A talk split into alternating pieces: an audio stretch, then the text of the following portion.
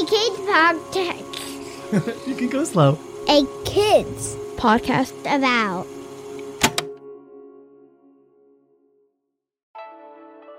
Hey listeners, thanks for finding this episode.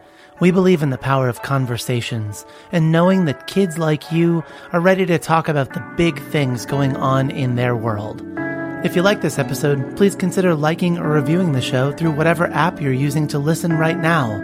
That helps others discover this podcast, and that helps make sure this show is reaching the ears that need to hear it most. Thanks.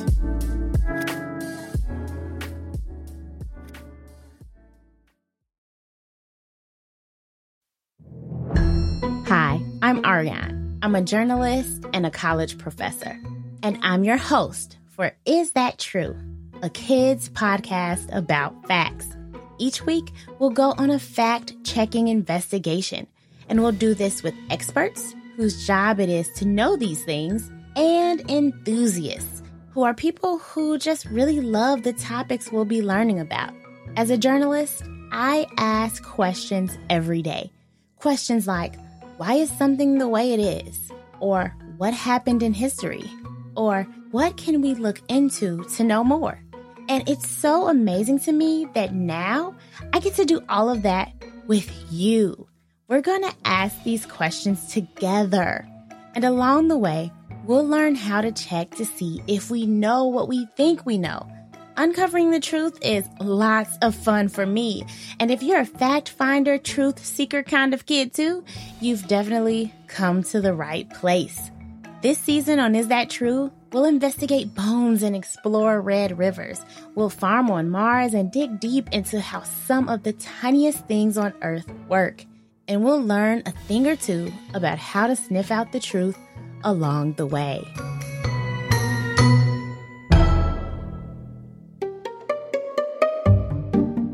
So in this episode, we're actually talking about snails again. If you heard our episode on snail noses, you'll know that snails are super interesting. If you haven't heard it, no worries. You'll definitely know after this episode. And once we learn some new facts today, just ask your grown-up to scroll back to episode 2. It's called On the Nose. But today, we're talking about a totally different snail fact. But it's just as interesting. And it's from two of the friends we've talked to before. The first is Leo. My name is Leo, and I am 8 years old, and I live in Pasadena, California. So, another fact about snails is that they can sleep up to 10 years in a row. Isn't that crazy? Oh, and I researched that. Leo, you are a researching machine, my friend. That's such a cool fact. The next fact we'll talk about today is from our friend Yusuf, who told us about monarch butterflies. You can look for that episode too. It's called Warning Colors, and it was our very first one. My name is Yusuf, and I'm 8 years old, and I live in Illinois. And did you know a snail has more than 1,000 teeth? 1,000? That's really a lot of teeth. I'm so excited to investigate these two new facts and hear from a very cool scientist about some groundbreaking work related to snails. But first, let's talk a little bit about how I found someone to help us figure things out. The scientist is named Dr. Mandy Holford. Dr. Holford's research is both chemistry and biology, so you know she's super smart. Her lab is called the Holford Lab. There, they investigate the power of venom, like the kind of venom that snails have. So snails, they move really slow. But even though they are slow, some snails are extremely dangerous because they shoot out a venom that kills the animals that try to eat them. Even though snails don't try to eat people, their venom is very dangerous for us too. But Dr. Holford's work is all about taking something dangerous and then making it actually be able to help people.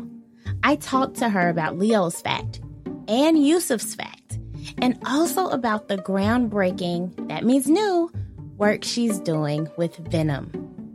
So after the break, I'll take you to the Holford Lab in New York to speak with Dr. Mandy Holford.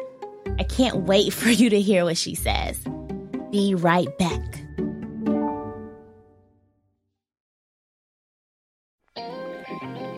Hey grown-ups, with over 100 different titles in our A Kids Book About series, it may be hard to figure out where to start.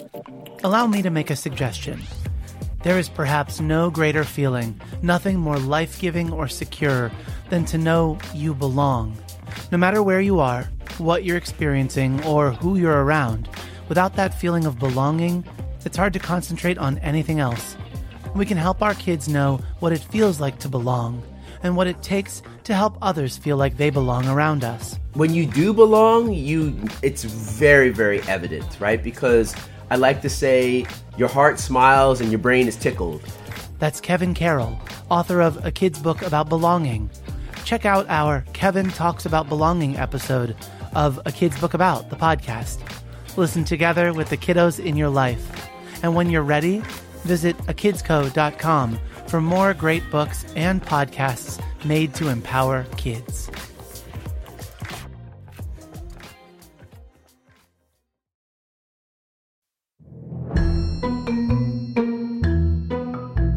Welcome back to Is That True?, the podcast that explores how we know the things we know. At the start of this episode, Leo told us that snails can sleep up to 10 years in a row. And Yusuf told us that snails have more than 1,000 teeth. What do you think? Are those facts true? It's time to investigate them both. Hi, my name is Mandy Holford. I'm a killer snail chemist. I work on venomous marine snails. Remember, Dr. Holford studies what she calls killer snails. She studies how they can help people.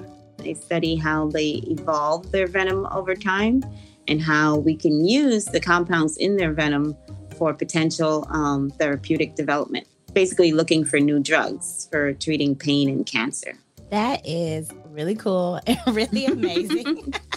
So I definitely will want to ask you more about your work. But our first fact is it true that snails can sleep up to 10 years in a row? 10 years. I'm not sure about 10 years. I know that some of them can sleep for 3 years, and the average mostly can sleep anywhere between 10 and 13 hours at a time. 10 years, I haven't heard before, but they are very, very long and good sleepers for resting their metabolism when they need it. So, is it true that snails can sleep 10 years? Maybe not quite that long, but they can sleep for years. Our next fact. Is it true that a snail has more than 1,000 teeth? They didn't say what kind of snail they were thinking about, but that seems like a lot of teeth to me. It's a lot of teeth, and they do have a lot of teeth, especially our snails that we work with, marine snails. They have, it's called a radular. It's a false tooth, and they have lots of them. They produce them in something called a radula sac, and they produce them sort of like, if you think of a machine gun, how they line up all their bullets so that they can fire them out one by one and keep using them. So yes, they're single use in our case. Our snails, cone snails, terebrids, and turids, they use their radulas to harpoon their prey or predator with venom. And so they shoot out those harpoons, or we call them harpoons, the false teeth, the radula, on a single-use basis. So they don't recover them after they've used them. So they have lots and lots of teeth in order to be able to shoot out venom when they need it. So it is true that snails have a ton of teeth, but also they have so many to protect themselves. They actually shoot their teeth out at their predators. A predator is an animal that preys on other animals. That means they try to eat them. But shooting teeth at certain predators doesn't work because they have hard shells to protect themselves. That's where the venom comes in, especially when we're talking about the marine snails that Dr. Holford works with. Our snails are from the family Conidae, and they are The predators for them are mostly lobsters and crabs who can crack the shells of our snails. And because lobsters and crabs have, the exoskeleton, the harpoons, the radulas that we were just talking about, those false teeth, they can't penetrate the skin, let's say, of the lobster and the crabs. And so they're the biggest predators to our snails. Our snails, they prey on fish, worms, and other snails. And so the fish, the worms, and other snails, they can find a soft body area in which they can, deliver that harpoon or radular tooth that's filled with venom and have themselves a meal, basically. And so that's why we call them killer snails, because they actually are lethal to fish, snails, and worms, and also humans. So the venom helps protect them and hurts their predators, but also it hurts humans. So we need to be careful around snails. There are certain species of our snails that are quite lethal to humans. So if you got envenomated, that's the big word for if you got stung by one of these snails, it could cost you your life. Wow. And so with your research, you have, found a way to really discover how these scary snails that can be really dangerous can also really help people. Can you talk a little bit about that? Oh, yes, because I like to say it's venom can be both a superhero and a supervillain. So our killer snails will keep you up at night because they're a little scary, but they can also help you because the compounds in their venom, turns out that they're very good at manipulating signals. And in particular, they can manipulate malfunctioning signals like in diseases and disorders. So if I were to pinch you on your finger, there are cells in your body called neurons. So one neuron would signal to another neuron to your brain, and your brain would go, ouch, get away, and send another signal back. And then you would try to get away from me. And what we found is that certain peptides in the venom or certain molecules in the venom of these snails are very good at suppressing a pain signal. And so they will prevent that signal from getting to the brain. And so you'll never feel pain, or you won't feel that particular kind of pain. That's how we were able to use components within the venom to help us find new drugs rather than using all of the venom cocktail. If we used all of the venom cocktail, then yes, for sure, we would kill you. But if we tease out individual things in the cocktail that can manipulate, let's say, for example, a pain signal and turn it off, then now we've got something that we can use as a drug. Dr. Holford's research is revolutionary. That means it can change a lot of things. And it's revolutionary because a lot of the medicines we use now to control pain are not always the best for our bodies. Oh, sure. If you were in a situation where you got hurt really bad, like, for example, if you have chronic back pain, and what we usually prescribe for that are things that are opioids and like morphine, which has a really bad side effect of being addictive. And so some people then get hooked on their pain medications, as you might have heard. So what we're trying to do is find molecules that can help with the back pain, but without being addictive, so that it doesn't become a disease for you in trying to figure out how to treat your pain. So if you've got a chronic pain that just does not go away and it's preventing you from doing things like walking or lifting or carrying heavy things, or even just, wanting to get up and out of bed, then we're trying to find compounds that can help you get up and get out of bed, but without being addictive, so that you feel like you're hooked on it and you need it all the time. Got it. So this is a much safer alternative to those things. Yes. Got it.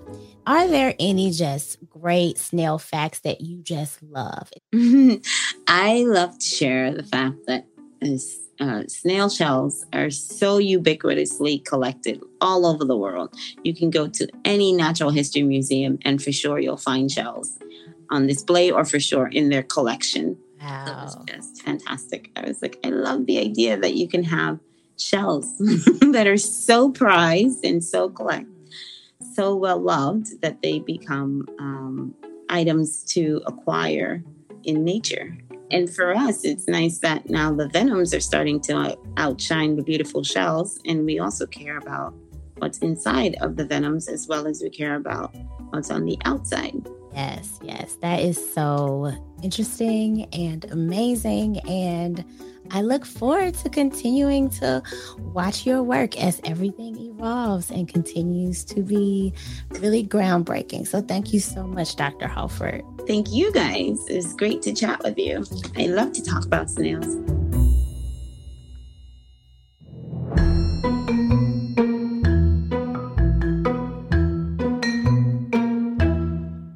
So, is it true that snails can sleep for 10 years straight? Not quite, but they can sleep a really long time, like a really long time, up to 3 years. And is it true that snails have more than 1,000 teeth? They do, because a lot of those teeth, they're one-time use only. Wild, right? So thank you so much, Leo and Yusuf, for helping us learn even more cool things about snails. You, my friends, are simply amazing. Thanks to Dr. Mandy Holford, who was our expert on today's show. You can learn more about her research by visiting holfordlab.com. Is That True? Is written by me, Ariane Nettles. Our show is edited and produced by Matthew Winner with help from Chad Michael Snavely and the team at Sound On Studios. Our executive producer is Jelani Memory. And this show was brought to you by A Kids Podcast About. Do you have a fact you'd like us to investigate? Write to us at listen@akidspodcastabout.com. And check out other podcasts made for kids just like you by visiting akidsbookabout.com.